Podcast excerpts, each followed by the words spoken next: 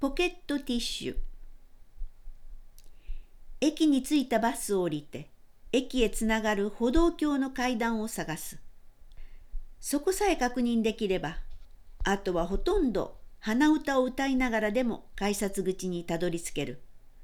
それぐらい慣れたコースだ。その途中ではしょっちゅうビラや宣伝用ティッシュなどが配られたり署名活動が行われたりしている。僕が近づくとほとんど声は止まる。僕が通り過ぎるとまた声は流れ出す。もう慣れたけど寂しさを感じてしまう日常の一コマだ。見えてる頃あれだけ不自由しなかったポケットティッシュも見えなくなってからは駅の売店で買うのもしばしばだ。多分白状をついた僕に声をかけるのはためらわれるのだろう。かけていいのだろうか。どうやってビラやティッシュを渡せばいいのだろう。署名なんて失礼本当は手があるから手に渡してもらえれば何の問題もない。署名だって代筆してもらえばいいことである。僕の指を取って場所さえ教えてもらえれば名前ぐらいは書ける。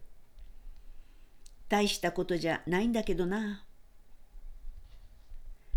宣伝用のティッシュをもらっても印刷されている内容はわからないから本来の目的からすれば意味はないのかもしれないが渡す時の判断がそこにあるとも思えない。今日もいつものように歩いていると何かが配られているのが分かった。数メートル近づいたところで声は止まった。僕はお人よしなのか何か仕事の邪魔をしてるみたいな感覚にもなり少しだけスピードを上げた。通り過ぎたかなと思った瞬間「ティッシュどうですか?」と女性の控えめな声がした気持ちの準備もできてなかった僕は一瞬たじろぎそれから「ありがとう」と言いながら左手を差し出した。僕の手のひらにティッシュが一個乗せられた。僕は嬉しくて久しぶりにもらえたよ。ありがとう。と本音をつぶやいてしまった。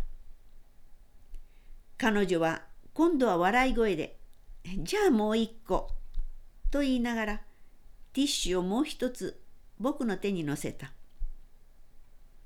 僕は再度、ありがとう。と告げて改札へ向かった。彼女はまたティッシュ配りを始めたらしく、背中越しに明るい声が響いていた。心なしか彼女の声も先ほどよりも元気に聞こえた。ポケットの中の2個のティッシュを触りながら、とても嬉しい気分になった。ティッシュが嬉しいんじゃない。